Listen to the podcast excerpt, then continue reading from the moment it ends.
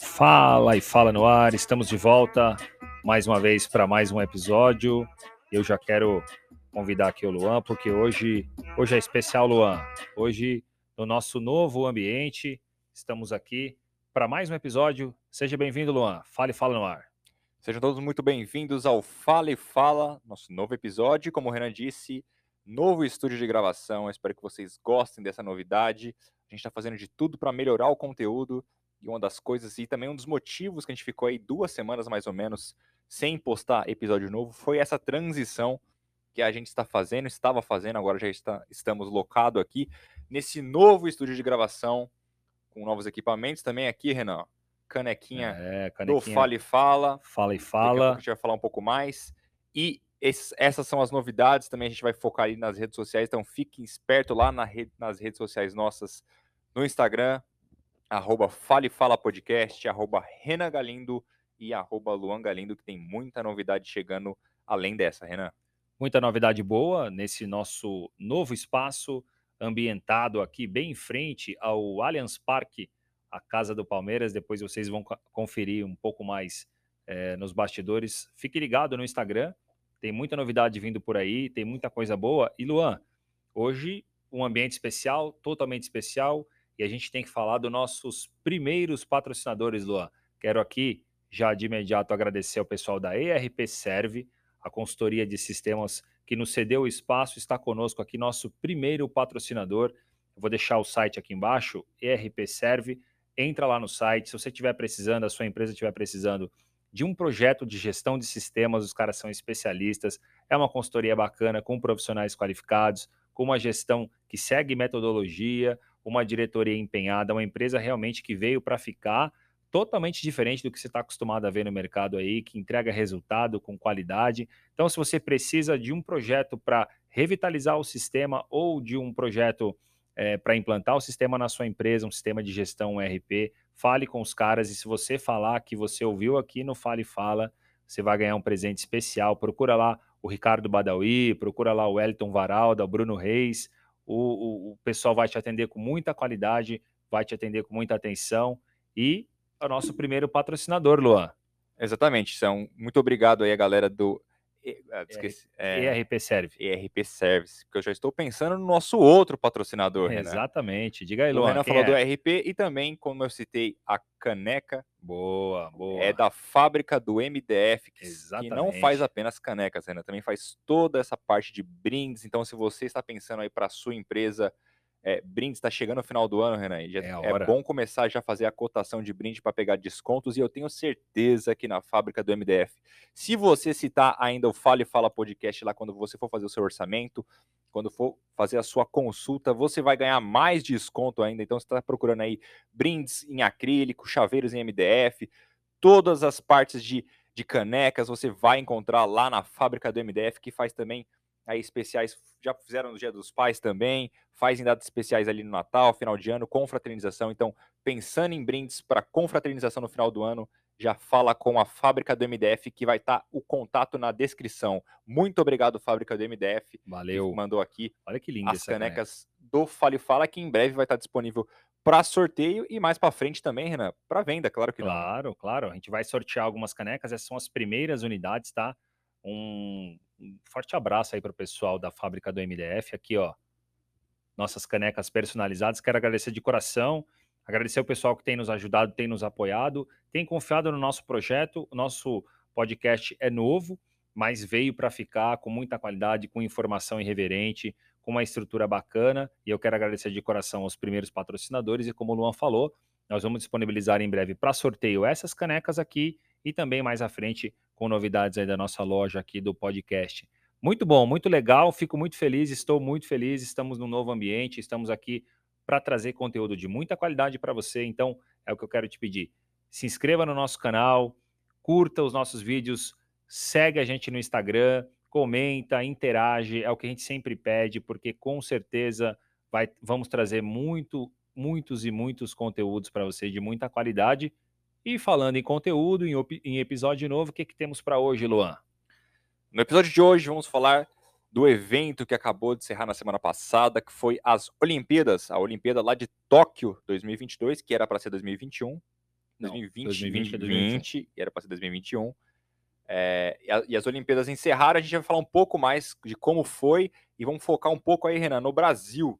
Brasil. Como foi a participação do Brasil, vamos falar um pouco de, dos esportes que se destacaram e também é, dos problemas que a gente teve também, que sempre tem, e a gente vai abordar de forma um pouco mais é, clara aí para você. Então, hoje o tema é Olimpíadas. Renan, o que a gente pode falar é dessa colocação do Brasil, uma colocação aí que, que superou é, Rio 2016. Então, o que a gente pode falar da colocação do Brasil e trazer um pouco também da participação aí dessas medalhas novas que surgiram, dessas modalidades novas, como o skate, por exemplo, Renan?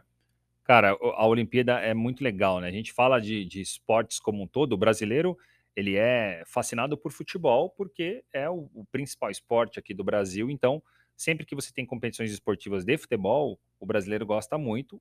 O vôlei também, né? Tem um, uma parcela ali da torcida que acompanha. Mas quando chega nas Olimpíadas é uma coisa incrível, assim. O brasileiro começa a acompanhar canoagem, atletismo, handebol, tênis, todos os esportes passam a ser os esportes do Brasil, né? Mesmo que a gente não tenha tanta tradição. E nas Olimpíadas isso ficou muito claro. Né? Nós entramos na Olimpíada com duas modalidades a mais, né, que o Brasil está participando, o skate, que não tinha na última edição, é novidade, e o surf, né, e acabaram que essas duas novas modalidades trouxeram algumas surpresas muito boas, né, as medalhas que nós não esperávamos, ou tinha um certo favoritismo, mas Olimpíada se sabe como é que é, e, e, e a emoção da Olimpíada, Luan, é, é, algo incrível, assim, né, a gente, nessa de Tóquio, que acabou, a, a maioria das transmissões foram de madrugada, ou de manhã cedo, ou no final da noite, e o brasileiro estava ali acompanhando, estava torcendo. O brasileiro é, é, parece que entende do esporte, cobra, torce contra os adversários. É uma emoção totalmente diferente de você assistir uma Copa do Mundo, por exemplo, que também é muito emocionante, mas quando você fala de Brasil, Luan, seja em qualquer esporte, em qualquer lugar, onde tiver brasileiro competindo, com certeza tem alguém torcendo e a Olimpíada deixa isso muito claro. E sobre a colocação, é, é, eu não posso dizer que surpreendeu, porque a gente já esperava algumas medalhas, né? Apesar que algumas não vieram, que eram esperadas, e outras que vieram que não eram esperadas.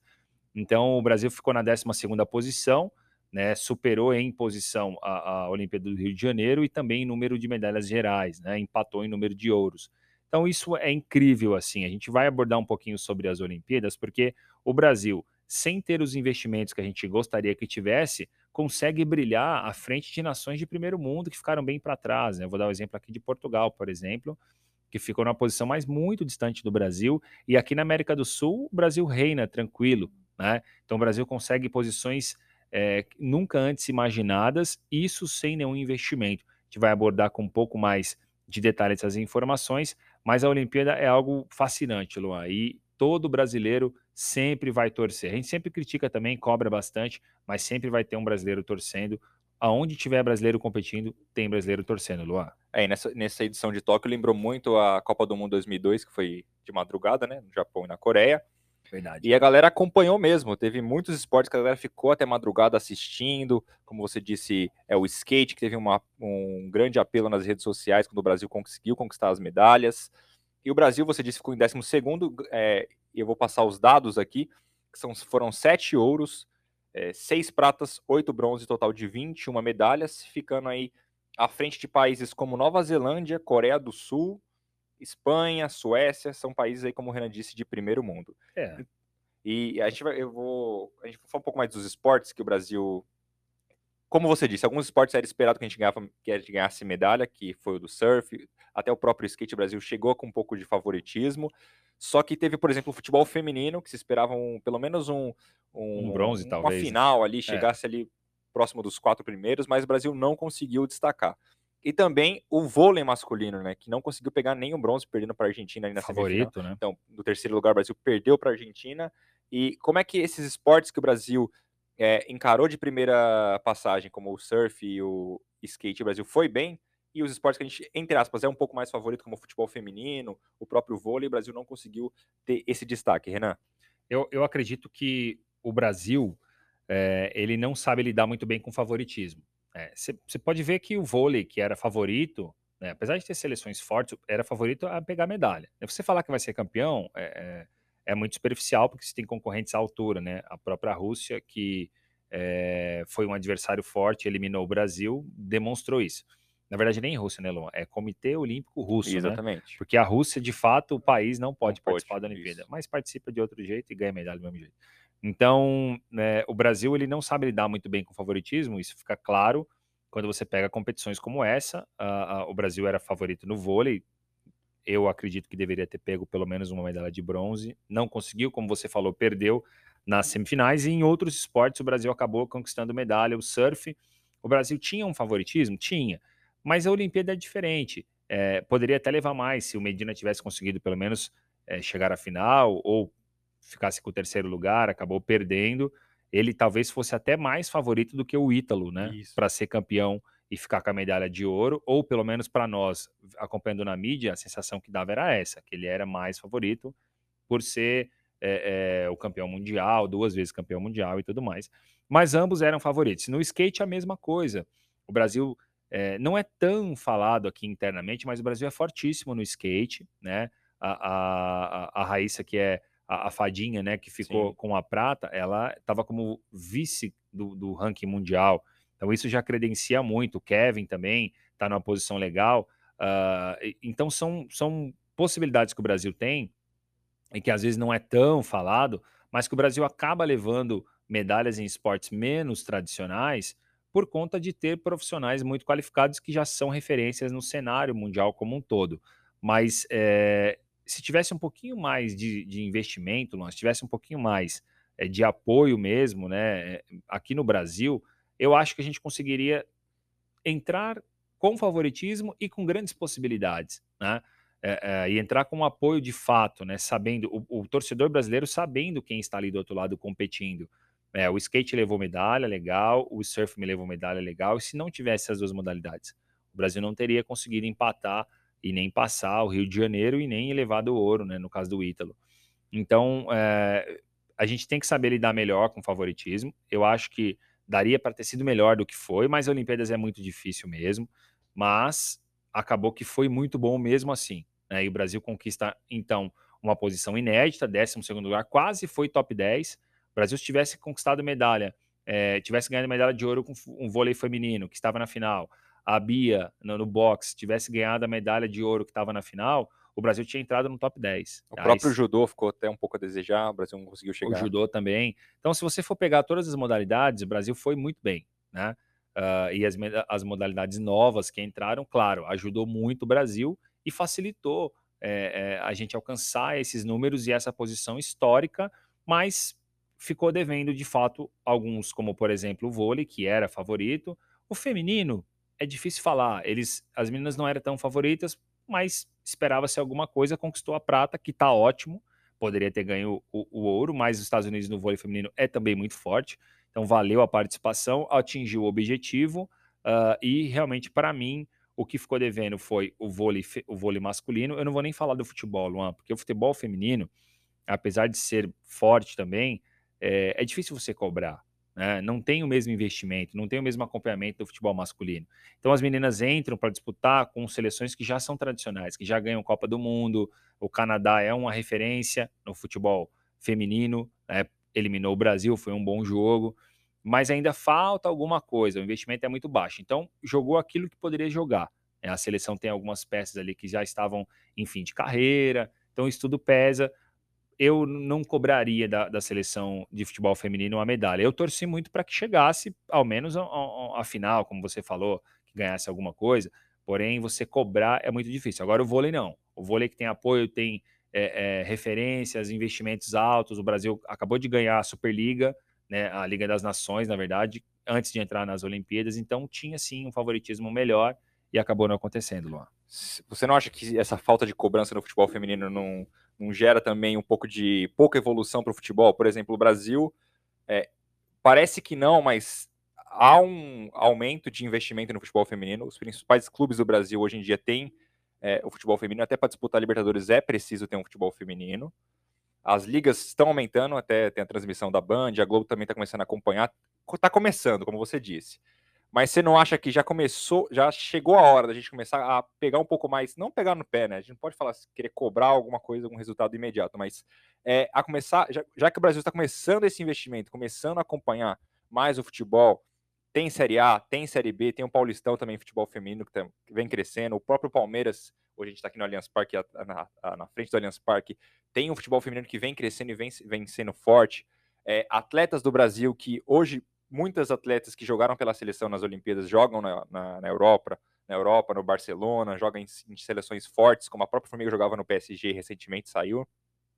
Você não acha que falta um pouco mais de da gente começar a não cobrar do jeito que a gente cobra o futebol masculino, porque o futebol masculino já é, é a tradição do Brasil, mas começar a, a, a, a, é, a cobrar mais levemente. O ponto que eu quero chegar é que a gente começar a cobrar o futebol feminino, não tanto quanto o masculino, uhum. porque o investimento é muito menor. Só que se a gente começasse a cobrar, você não acha que começaria a aumentar o nível do futebol, do futebol feminino? Na minha opinião, algumas jogadoras que estão lá já deveriam ter não disputado mais essas Olimpíadas, que é o caso da, da Formiga, que já está numa idade mais avançada, e começar a preparar a seleção, colocando as meninas mais novas, para elas chegarem nas próximas Olimpíadas é, em posição de disputar medalha poderia começar como a Alemanha própria vem fazendo que, no futebol masculino, que é botar a garotada para ir lapidando e vai perdendo uma Copa, duas Copas, e quando chega na terceira Copa, é aquela seleção forte. Você acha que o futebol feminino começou, na hora de renovar, trouxe uma técnica de fora, que é famosa. Se a gente começasse a cobrar um pouco mais o futebol feminino, você acha que não começaria a ter mais retorno também, Renan? Ou você acha que ainda não é a hora de, de cobrar tanto o futebol feminino para essa evolução? Eu acho que você cobra aquilo que você investe.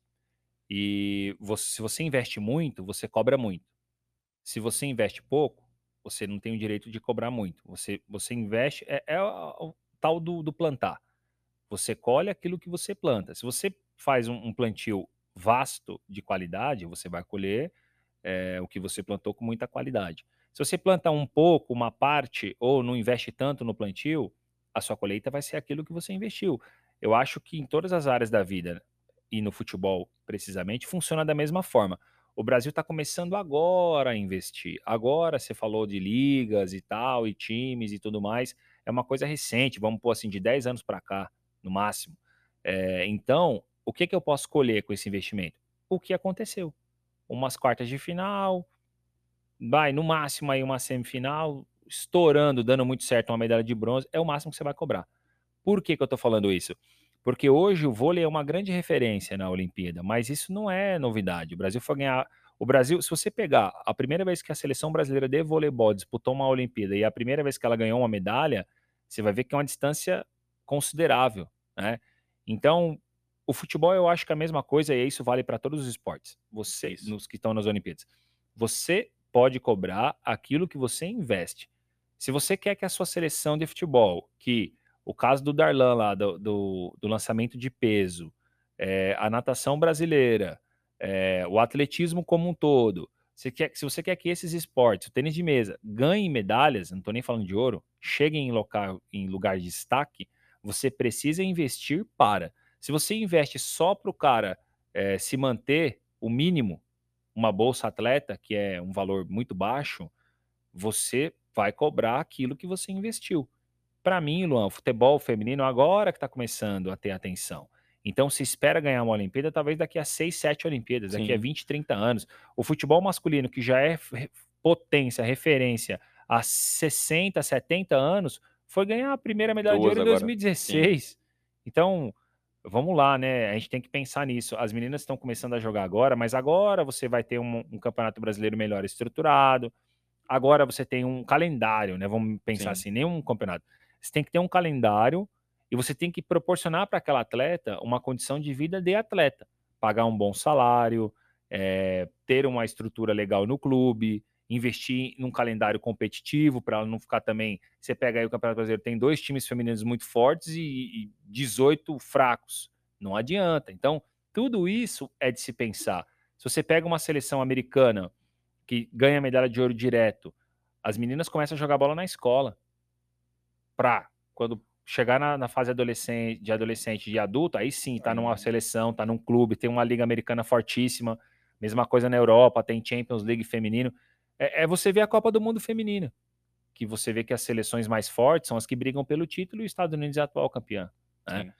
E aí eu tô falando do futebol, mas isso vale para todos os esportes. Sim, o exemplo do futebol. O exemplo do futebol é só para você puxar a referência. Você quer cobrar medalha na natação. O que se investe em natação? O que o Brasil investe? O que o Brasil mostra para o público que está investindo. Você não tem nada televisionado, você não tem nenhuma competição televisionada. Referências ficam para duas, três TVs pagas a cabo que mostra lá um mundialzinho aqui, outro ali. A ginástica, o caso da Rebeca, medalha de ouro, ela começou num projeto social. Então, quantas outras meninas começaram e desistiram por falta de apoio, que poderiam ser igual ou melhor que ela, né? Então, é, é esse é o ponto. Se o Brasil investisse minimamente nos esportes em que o Brasil realmente é muito forte, minimamente, eu não estou nem falando de investimento pesado como tem no futebol. E aí, se você quer cobrar, você cobra do futebol masculino. O Brasil no futebol masculino tem que ganhar ouro toda a Olimpíada. Toda a Olimpíada tem que ganhar ouro, porque é o que mais se investe, é onde tem mais dinheiro, é onde tem mais visibilidade né, onde você serve a seleção de agora, serviu atletas que já são profissionais há muitos anos, já jogaram na Europa, alguns já disputaram até Copa do Mundo, o caso do Daniel Alves. É, então, se o, se o Brasil investisse minimamente em alguns esportes, cara, o Brasil seria fácil top 5. Fácil. O Darlan que treinava lá no, no, no terreno baldio, ficou em quarto lugar. Se você desse um pouquinho mais de condição para esse cara, ele tinha ficado no, no mínimo bronze, ele tinha pego. Então, você compara o cara que foi medalha de ouro, ele tem uma estrutura, ele tem um salário digno, ele tem profissionais de medicina ao, acompanhando o trabalho dele, ele tem fisioterapeuta, ele tem nutricionista, ele tem técnico, ele tem é, é, uma condição boa para viver, ele consegue dormir, consegue treinar, ele não precisa se preocupar em ter que trabalhar com outra coisa para sustentar a família. Aí esse cara é ouro, tranquilo. Ou então ele vai brigar lá no altíssimo nível com, com um cara que vai disputar ouro. Então, as nações que ganham medalha, você pega a China, Estados Unidos, Japão. É, o Japão, que agora foi muito bem, é, e o peso casa, nesse caso, pesa muito. Uh, Grã-Bretanha. A Grã. Então, você pega assim, são, são países que investem muito forte e conquistam medalha. O Brasil, sem investir ou investindo bem pouquinho, consegue um 12 lugar que é histórico. Você falar que o Brasil ficou em 12 e isso é histórico, não é histórico que ficou em 12 é histórico que ficou em 12 sem investir. Aí é histórico. É a mesma coisa que você é, ganha na Mega Sena sem jogar. Se você não jogar, você não vai ganhar. Apesar que se jogar também não ganha. Mas se você, se você jogar.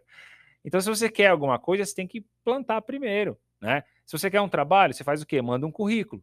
Se você não mandar, o cara não vai bater na sua porta lá, ó, oh, tô com um trabalho aqui para você ser gerente na empresa, lá vou te pagar 20 mil. Isso não existe. Então você tem que ter um investimento, uma preparação. No futebol e em todos os demais esportes é a mesma coisa. Então, a Olimpíada, o Brasil foi bem, eu torci muito. A gente fica triste quando alguns perdem, o vôlei de praia também, infelizmente, perdeu.